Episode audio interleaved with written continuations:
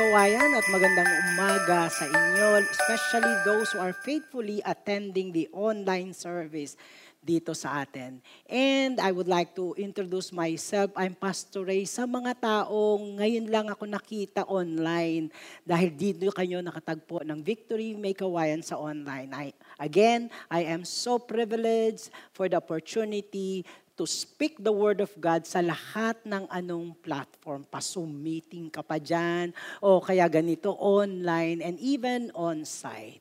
I am also especially grateful to God kasi nakahabol ako sa Christmas season. Kaya ditong message natin is the Christmas message and makahabol ako ng pagbati sa inyong lahat dyan, maligayang Pasko. Light is the central image of Christmas. Kaya nga sabi natin, liwanag ng Pasko. O maliwanag ang Pasko. In fact, sa Bible, sa New Testament, doon sa Luke, makikita natin it was highlighted nung sa madilim na gabi, the host of angels just came and appeared before the shepherd at sinabi nila ang announcement na isinilang ang may, sa sa manger si Jesus Christ. And in fact, talagang the host of angels in the heavens ano nagdulot ng mara, maliwanag para sa kanila. Also in Matthew, that the wise men were, were guided by the stars hanggang makita nila ang baby in the manger. So agad-agad kita na natin during Christmas, it is the coming of light to the world. Kaya naman, meron tayong mga Christmas lights, meron tayong mga pakuti-kutitap dyan, and even meron din tayong pagpapakulay ng araw ng Pasko. Pinipilit nating kulayan at paliwanagan ang ari ating celebration. Kasi nga, maliwanag ang mundo sa araw ng Pasko. Alam niyo yung light, mas maganda siyang itinalagay sa backdrop ng darkness. Kasi yung meaning ng light ay nagiging mas malalim at yung power ng light ay mas nagiging makapangyarihan kapag nakatapat na siya sa kadiliman. In fact, nakita mo maliit na liwanag against the darkness, makita mo agad litaw na litaw ang liwanag. At dito makikita natin na sa pag lagay ng liwanag, may sinasakop ang kaliwanagan over sa kadiliman. Kaso dito nagsisimula ang mga complications. Kasi ano ba yung term na kadiliman? Paano mo sasabihin nasa dilim yung isang tao? O kaya, pag sinabihan mong nasa dilim ka, di ba it's horrifying? At saka minsan offensive. At saka isa pa, para kang nagja-judge kung ikaw magsasabing nasa tadliman yung tao o ikaw ang nasabihan na ikaw ay nasa dilim. Alam niyo po, light and darkness are both figurative. Kaya tuloy, yung meaning ng kadiliman, and later on we'll, we'll see that yung liwanag din, ay nagiging relative, kanya-kanya anong ibig sabihin ng kadiliman. At dahil dito relative na ang meaning ng kadiliman, mas lalo nagiging relative yung liwanag. Ano nga ba ang liwanag? At mano mo mga ikiklaim that you are the light or in the light. Dito sa second week ng ating new and Christmas series na Reason to Celebrate, we will just go for the reason why we celebrate Christmas Particularly, it is we are celebrating the coming of light to the world. At pag nakita na natin yung dahilan na ito, ma- ma- makita natin yung essence kung bakit tayo dapat magsaya. At dito, kaya ng sinabi ko kanina, di ba, nagiging relative na ang kadiliman at ang kaliwanagan. So we'll go back to the Bible, to the New Testament, and even to the Old Testament, And we will just see kung ano nga ba ang katotohanan tungkol sa dilim at liwanag. And let us all read our text for this Sunday. John 1, verse 4. In him was life, and the life was the light of men. The light shines in the darkness, and the darkness has not overcome it. The true light, which gives light to everyone, was coming into the world. In verse 10, He was in the world, and the world was made through Him, yet the world did not know Him. He came to His own, and His own people did not receive Him. But to all who did receive Him, who believe in His name, He gave the right to become the children of God. Let us pray. Heavenly Father, Yes, Lord, indeed, we are celebrating Christmas. Kinukulayan namin ang mundo, ang aming buhay, ang aming bahay. Lord, dahil pinagdiriwang namin ang, iyong, ang Kapaskuhan. But Lord, we will just see the true essence and meaning of light and even darkness as we study your word. Be with us, God. In the name of the Father, Son, and the Holy Spirit. Amen and amen. Alam niyo po ba, yung ating verse ngayong pag-aaralan natin, pupunta pa rin tayo, pupunta pa rin tayo sa Old Testament. Alam niyo anong book of the year ng Victory May Kawayan or ng Victory? It's the book of Isaiah. For the longest time, ang dami na nating series on Isaiah. And in fact, kahit Christmas, we are going to the book of Isaiah. Ang maganda dito sa gagawin natin later, yung book of Isaiah ang titingnan natin upang makita by the history at may event talaga. Ano nga ba ang kadiliman? At also in the book of Isaiah na prophetic and poetic, makikita din natin ang katotohanan, ano nga ba talaga ang kaliwanagan. Okay, are you ready? We'll start with the way of the darkness. The way of the darkness. Ano nga ba? 'Di ba? Sabi natin uh, relative na yung ano kahulugan ng darkness no or ng light. Dito tingnan natin as according to Isaiah in his book, yung way of the darkness. We'll be reading in Isaiah 8 verse 21 and the following verses. Anong sabi dito? They will pass through the land greatly distressed and hungry And they, when they are hungry, they will be enraged and will speak contemptuously against their king and their God and turn their faces upward. And they will look to the earth. But behold, distress and darkness, the gloom of anguish, and they will be thrust into thick darkness. Ang grabe yung poetic, ano? Eh, that's grabe, yung ibig sabihin. Anong sabi? Tinrush sila into thick darkness. Pag tinignan po natin yung, ano natin, yung verse natin, they, this is, uh, the verse is talking about the Judah, the people of Judah, the people of God. Nandun sila ay nadidistress, parang ngayon lang, ano, ang daming anxiety. Everybody nga claims na mayroon silang anxiety of depression, tapos dito, doon ganun din yung nararamdaman nila kasi pumapalpak at nagkakaroon sila ng chaos sa loob ng kanilang bayan. At tingnan nyo po yung hungry dito, well, halos nahihirapan na sila economically and they are surviving. At dahil dito sa sitwasyon nilang ito, nagagalit sila. At ang biniblame nila, sabi dito, their king and sino ang biniblame? Si God. They face upward. Pumunta sila kay God para mag-complain. But, ito po yung sinabi na way of darkness. Ito yung kadiliman na ikaw ay nasa wala sa panahon o sitwasyon na pinapangarap mo. On the other hand, it is just opposite.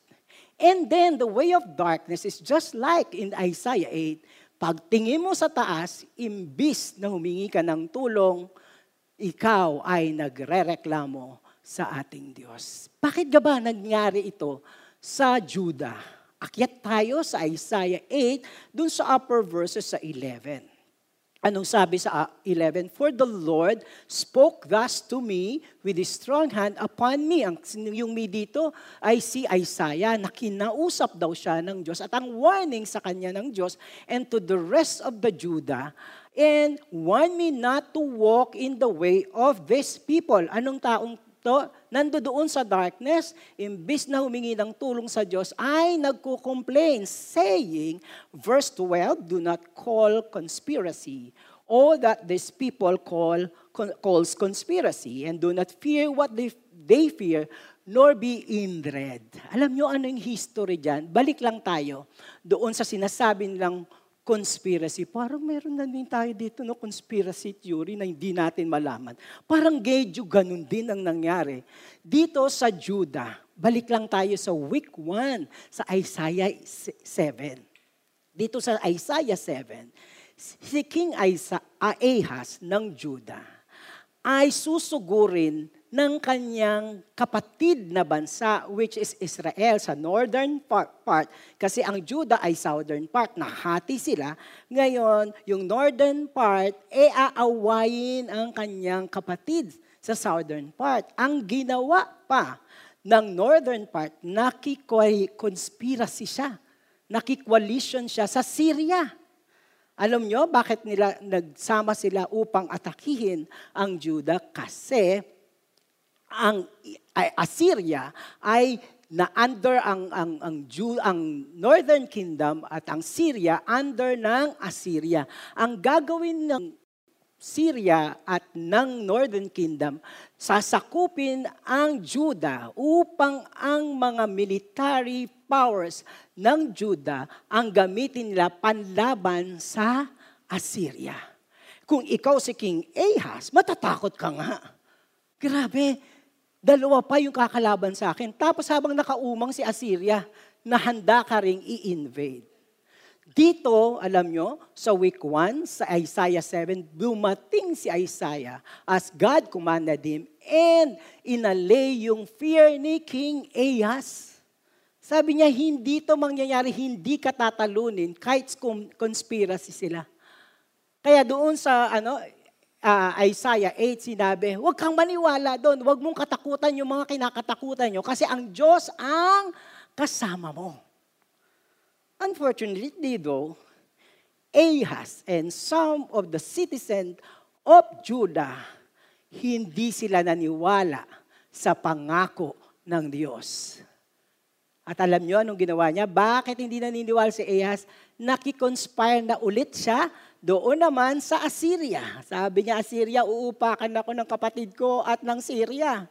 So be with me. So ang kaniyang reliance, ang kanyang entra- uh, ine-entrust niya ang kapayapaan o ang estabilidad ng kanilang bansa, Judah at ang citizen, walang iba kung hindi sa Assyria. Nakikita niyo po. It is a way of darkness when we have other gods, other more powerful nation, other more, sasabi mong riches, except kay God. Para igit nating makita itong maling pagtingin ni Ahaz at ng mga citizen ng Judah kay God at tumitingin sa ibang Diyos o sa ibang kapangyarihan, eh makita natin siya sa Isaiah 8 verse 19. And when they say to you, inquire of the mediums and the necromancers who, who chirps and mutters, should not the people inquire of their God? Di ba ang Diyos nyo ay si, si God? Pero tingnan nyo, ah, ang sa kanila, saan sila humingi ng consultation? Saan sila humingi ng guidance? Saan sila humingi ng reassurance? Hindi kay God. Parang dito din, ano, anong pangahawakan natin? Ang daming pinopropose ng mundo sa atin na pwede nating panghawakan to establish and to allay our fears. So they inquire of the dead on behalf of the living. This is the way of darkness. People who entrust themselves not to God, but to men. At sabi ko nga dito, meron tayong ine-entrust yung authority ng mga ibang kapangyarihan, o Diyos la, except kay God. Yung success, yun ang doon depende tayo sa success, doon sa productivity, sa dominance, sa self-reliance. This is the way of darkness. Imbis na si God ang inaasahan, ang inaasahan ay ang sarili o ang mundong ito. Na-proven naman na mali eh na pag hindi si God ang ating inasahan at pinagkatiwalaan, the pandemic is that uh, big message that there is only security in God. O di ba lahat ng bansa, lahat ng tao nung nag dumating ang virus na COVID, lahat naman wala eh. Everyone is helpless. Even the strongest nation is helpless. Even the strongest uh, uh, leader is helpless. Even the strongest economic power is helpless. During the pandemic, nasara ang ekonomiya, nasara ang mundo. At tapos, anong ginawa ng mundo? Takbo kay God. Nakita na daw, when we entrust ourselves not to God, we are in darkness. We only have to trust to the one true light or to the one true God. Further, also in Isaiah 8 in verse 20, what is again way of the darkness? Ang sabi niya sa 20, to the teaching and to the testimony, if they will not speak according to this word, to the word of God, to the promise of God, to the reality of God, to the truthfulness of God, to the lights of God.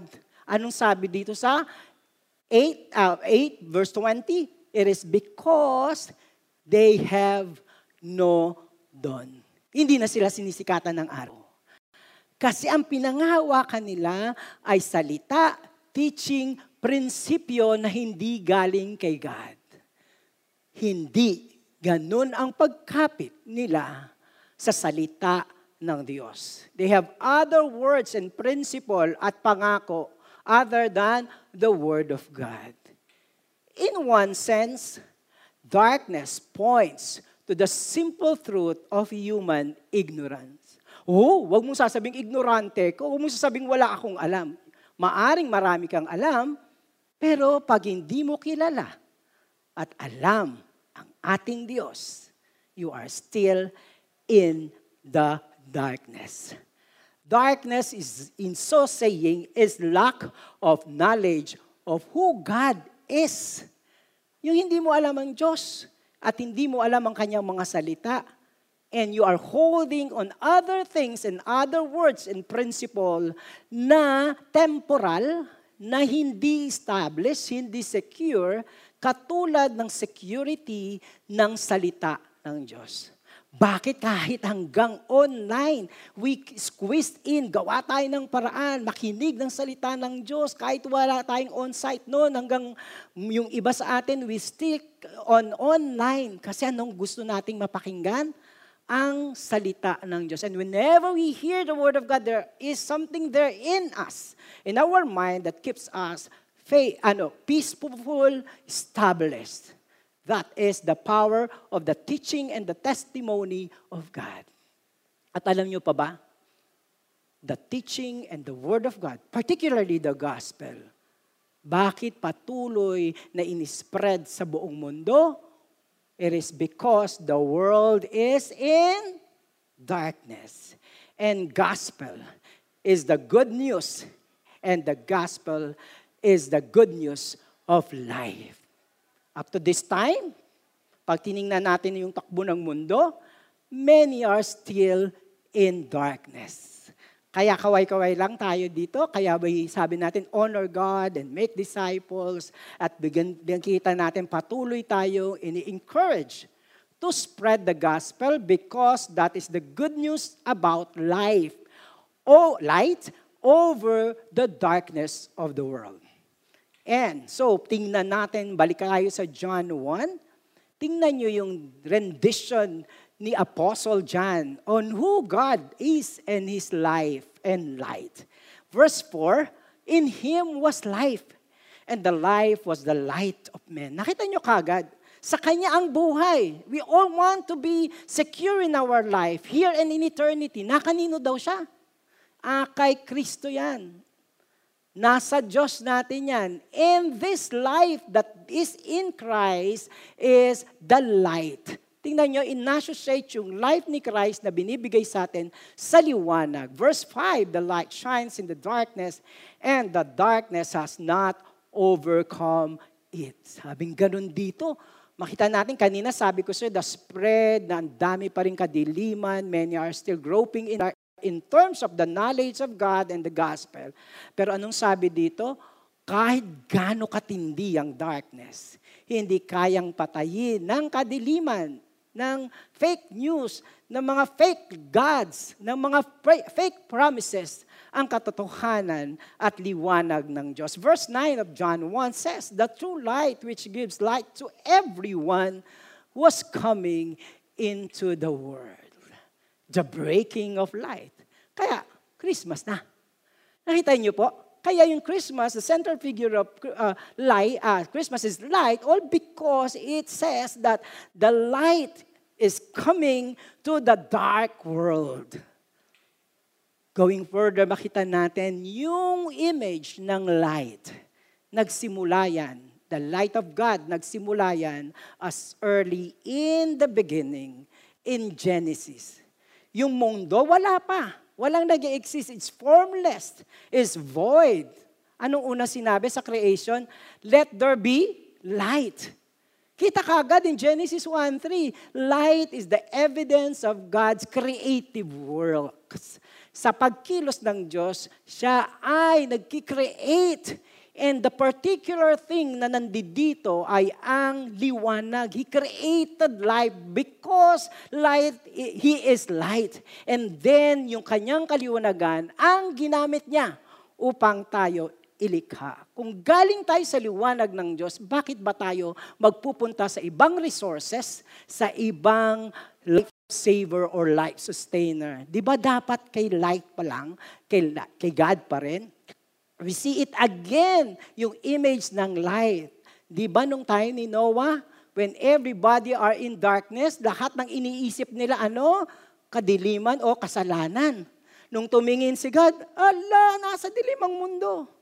Kasi ang sabi sa Genesis 6, everything na iniisip nila are from sin or darkness of their heart.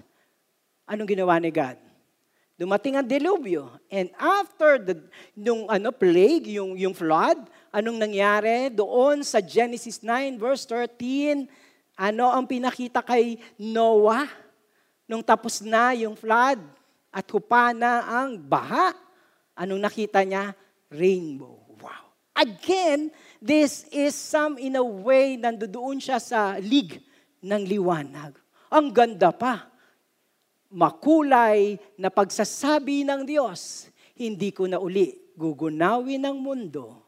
Alam mo, isipin mong ganun, it's the, the light here, the rainbow particularly here, is God's covenant to us. So, importante, no? Na ito'y covenant ni God. Sumunod, ang mga Israelita ay dumami ng dumami, pero hindi malayang mga mamamayan. Sila ay slaves sa Egypt. Ngayon, iaalisin ng Diyos ang mga Israelita being slave of the Egyptians. Sino kinausap niya?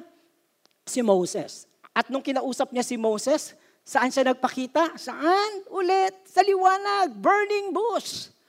Kita niyo, God, when, when God promises something, deliverance, katulad ng Israel, ang liwanag ng kanyang salita, at ang liwanag ng kanyang katotohanan, ang kanyang kaparaanan para kausapin tayo. And so it did. The Lord promised and He fulfilled. The whole Israelites escaped sa Exodus from uh, Egypt, papunta sila sa wilderness. Anong nakdo doon sa wilderness? Nando doon sa wilderness, accompanying them is the pillar of fire. Sa gabi, may liwanag nakita nyo na hindi umalis si God. All these symbols, all these images of God's life and light is there with us upang ipakita kung paano pwedeng asahan o dapat asahan ang ating Diyos na dun sa wilderness, sa pillar of fire, hindi sila iniiwanan. Let's go back to Isaiah. And this time we are flipping our pages to the second, to the next chapter, which is Isaiah 9. Isaiah 9, verse 1, But there will be no gloom for who was anguished. In the former time, he brought into contempt the land of Zebulun and the land of Naphtali. But in the latter time, he had made glorious the way of the sea, the land beyond the Jordan, Galilee of the nation. Alam nyo kanina, nasa Southern Kingdom tayo, no? This time, sa Isaiah 9, nandoon tayo sa Northern Kingdom, na mas una pang nandoon sa darkness, sa distress, sa, sa anxiety, sa hirap. Pero dito sa Isaiah 9, ipinakita that the Lord also delivered them He has made the glorious ways of the sea and the land beyond Jordan, Galilee of the nation, that ang sabi sa verse 2, the people who walk in darkness, wow, have seen a great light. That is particularly the deliverance of the mighty, sovereign, and loving God for the people who are walking and living in darkness whatever darkness that you have, ayoko maging judgmental that you are in, in darkness. But ikaw, alam mo, bakit parang ang dilim, parang bigat, parang walang pag-asa. But look at Isaiah 9. And to the people, same as we are, that needs deliverance, anong sabi ulit? They have seen a great light. Ibig sabihin, God works in them to those who dwelt in the land of deep darkness. Imagine niyo yung mga poetry, yung mga salita, no? Deep darkness. Antindi ang lalim ng kadiliman. Pero the light was shown to them. Praise God. Parang wala ng pag-asa for the Northern Kingdom. Parang wala ng pag-asa sa Judah. At minsan, naiisip natin wala ng pag-asa. Kay Kristo at sa Diyos, mayroong liwanag na patuloy na darating. Let's go back to John 1, verse 9. Anong sabi? The true light which gives light to everyone was coming into the world. Ito na yung pangako. Verse 10, He was in the world, and the world was made through Him. Ang problema rito sa last uh, phrase nung sentence ng verse 10, yet the world did not know Him. I tell you, the light of God, God is working in us. Ang problema, hindi natin napapansin. O kaya dahil ang dami nating tinitingnan, o sobrang nasa dilim tayo that we are not able to recognize the light. We are not able to recognize that God is continuously working in us. We need to recognize the light. We need to recognize that there is our God forever with us. Na anumang panahon, lalo na sa panahon na madilim ang iyong paligid. Ating gabing walang hanggan. There is God and we owe to recognize the light. Ang Diyos ay kumikilos, patuloy. Pinapansin man siya ng mundo, nakikita man to ng mundo o hindi. It is one thing for God to act. Pero ang crucial, lalo na para sa atin, is that we recognize God is working. Kaya ng sinabi ko kanina, when we are in darkness, we, can, we cannot see the hands of God. Siguro sa darkness natin na overwhelmed na tayo ng takot, na overwhelmed na tayo ng depression, sobrang na overwhelmed na tayo ng utang, ng gulo, ng COVID. Pero I tell you, God, is working.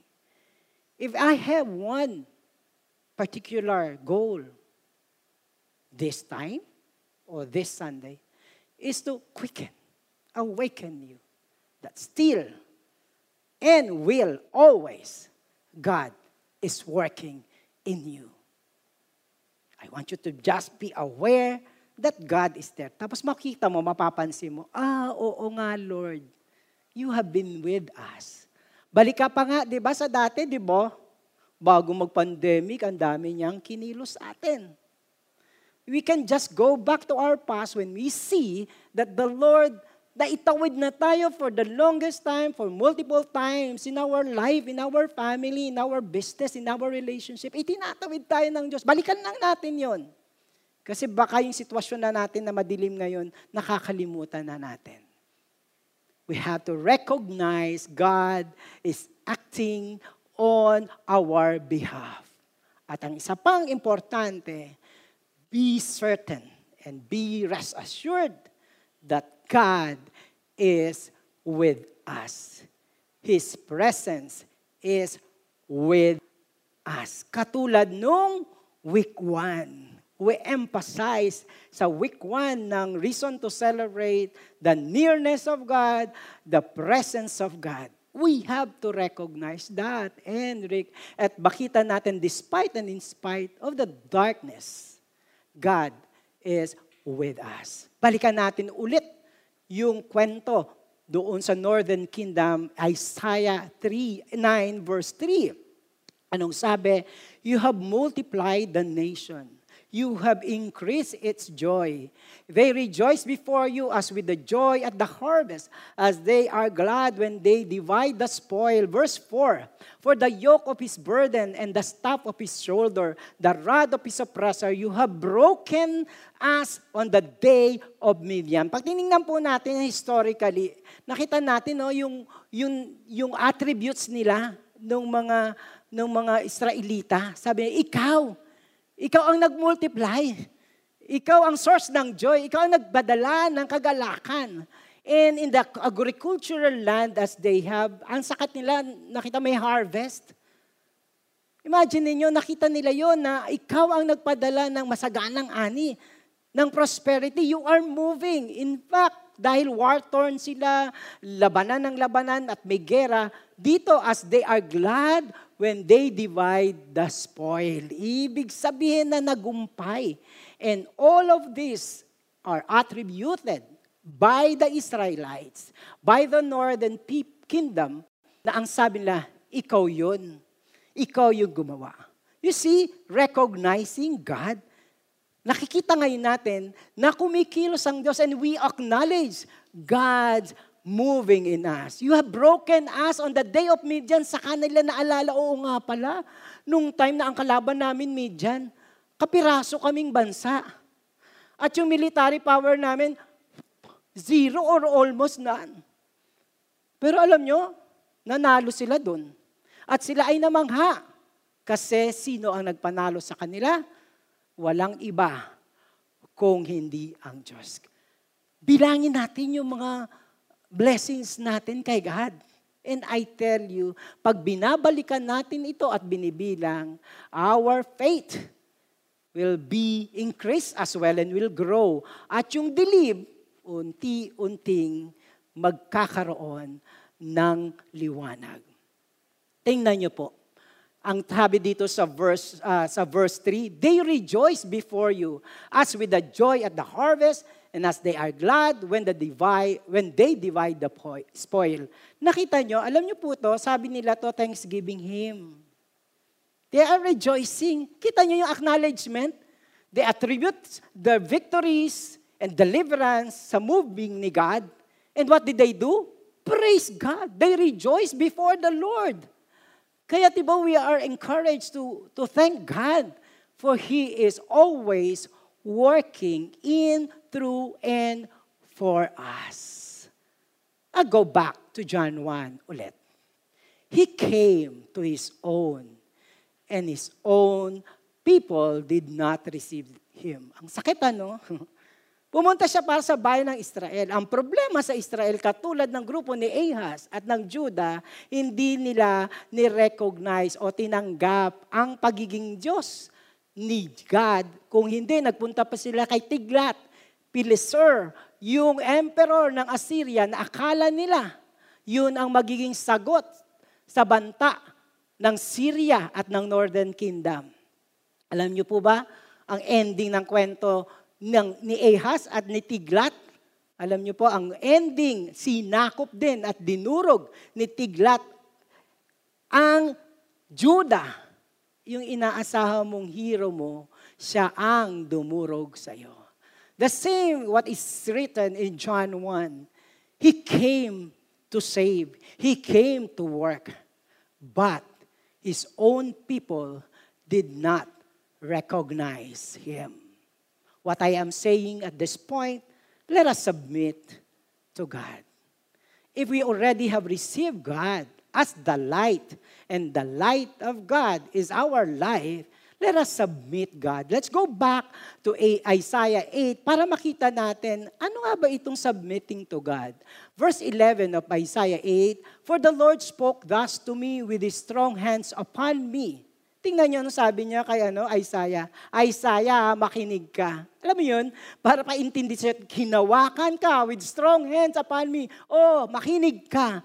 Kasi ano sabi niya, and want me not to walk in the way of the people. Submitting to God is aalisin yung focus mo kay God ng mga nangyayari, ng mga makapangyarihan, ng mga nagtitrending sa mundo at sa social media. Nade-defocus ka ngayon. Ito si God, sinabihan si Isaiah, Oh Isaiah, and all other people of Judah who still stick to God, who recognize God, ang sabi niya, eto ka lang, sa akin ka lang tumingin. Do not walk in the way that the world or the way of darkness. Huwag kang sumali at makipamatok o kaya makilakad sa kanila.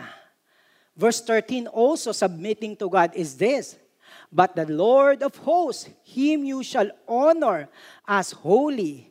Let him, let him be your fear and let him be your dread. Anong sabing ganon? Submitting to God is to honor God is to thank God.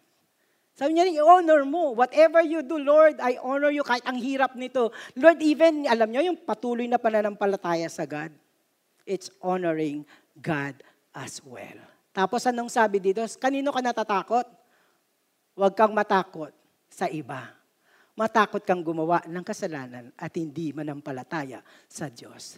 Let Him be your fear and let Him be your dread. Ang consciousness mo is to honor God and to obey God.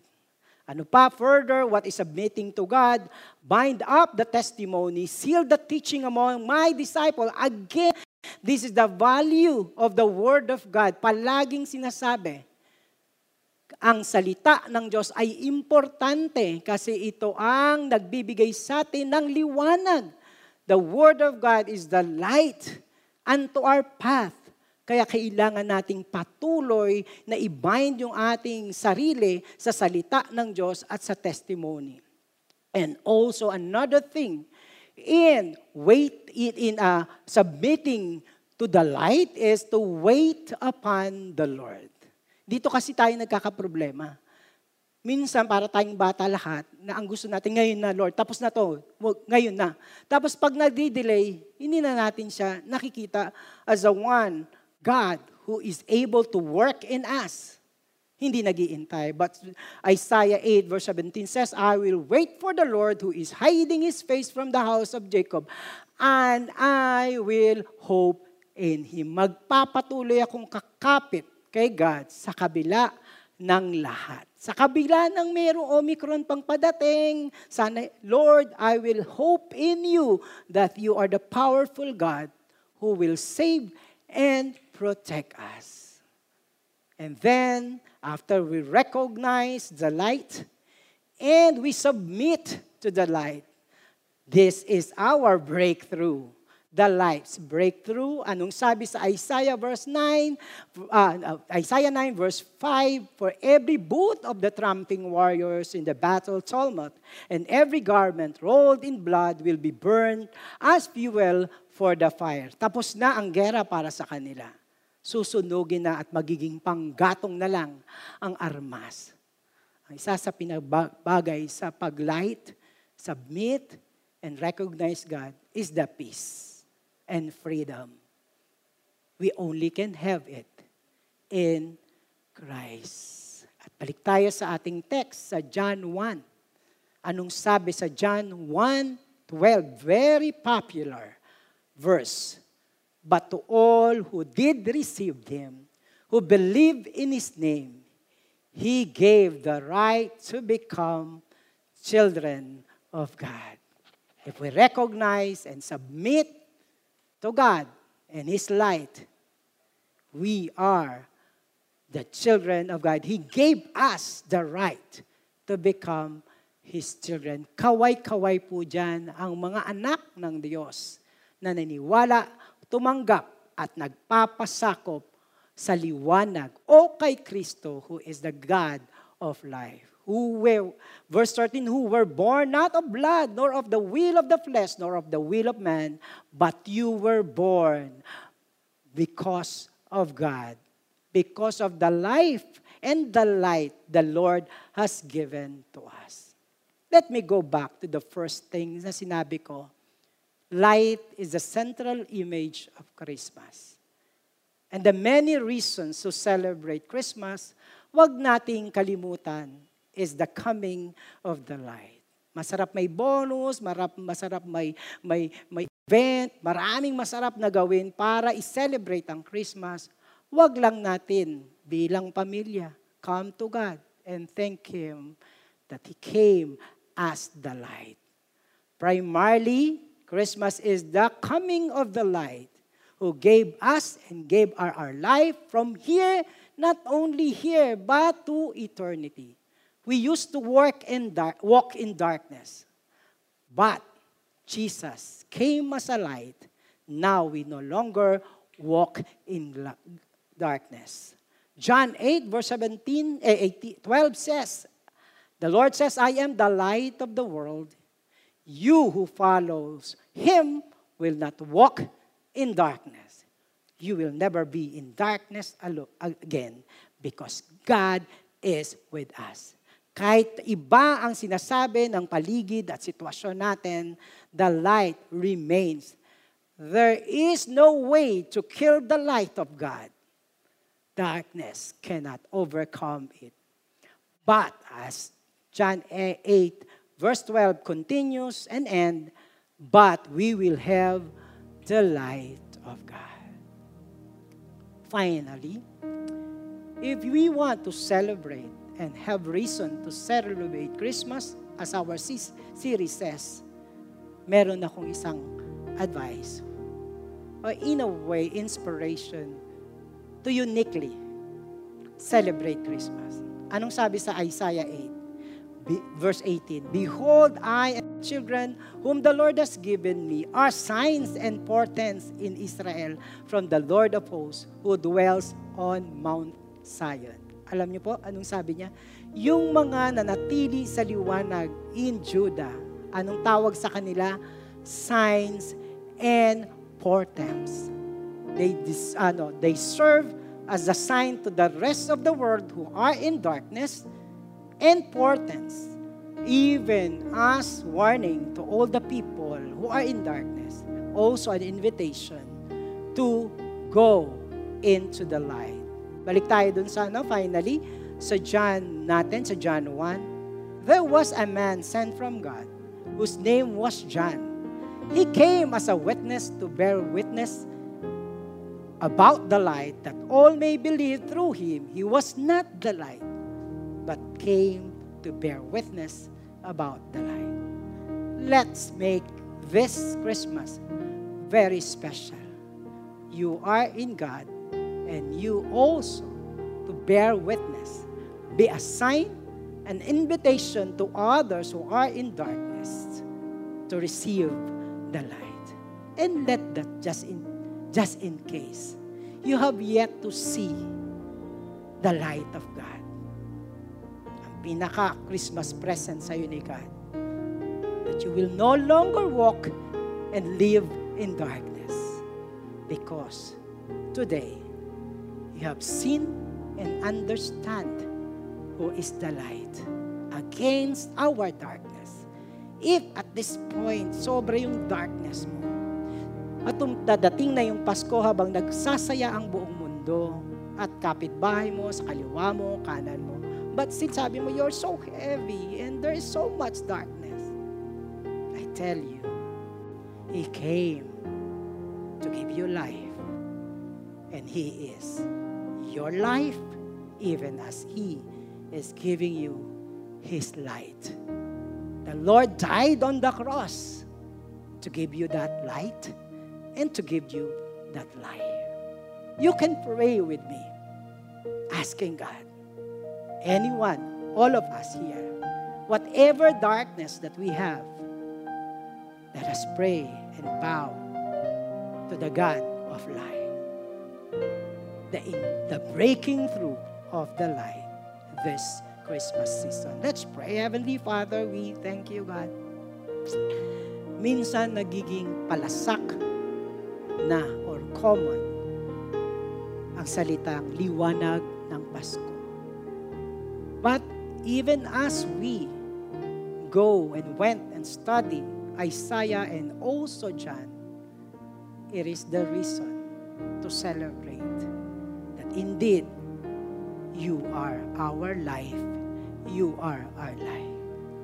Lalo na sa panahong ito, that there are a lot of uncertainties and even heavy burden financially, physically, dun sa loob, sa relationship, at hindi ka nakakakita ng liwanag sa 2022, God is with you right now. Hindi aksidente na napanood mo to. Hindi aksidente na nag-online ka. Kasi ang sabi ng Diyos, katulad ng pinangako ko sa Northern Kingdom, katulad ng pinangako ko sa Southern Kingdom, I will deliver you. Just recognize and submit your life to God. Father, we thank you so much. Even right now, I believe and I pray that the light is breaking through their hearts, their mind, their family, their business. Sakupin mo, Panginoon, ng liwanag ng katotohanan at iyong kapangyarihan at pag-ibig ang bawat tao at ang bawat tahanan na nakikinig ngayon. Maraming marami pong salamat. Kami ay nagre-rejoice o nagdiriwang sa Kapaskuhan sapagkat dumating ang liwanag sa aming buhay. Maraming maraming pong salamat sa pangalan ng Ama, ng Anak at ng Diyos Espiritu Santo. Amen and Amen. Magandang linggo po sa inyong lahat. God bless us all.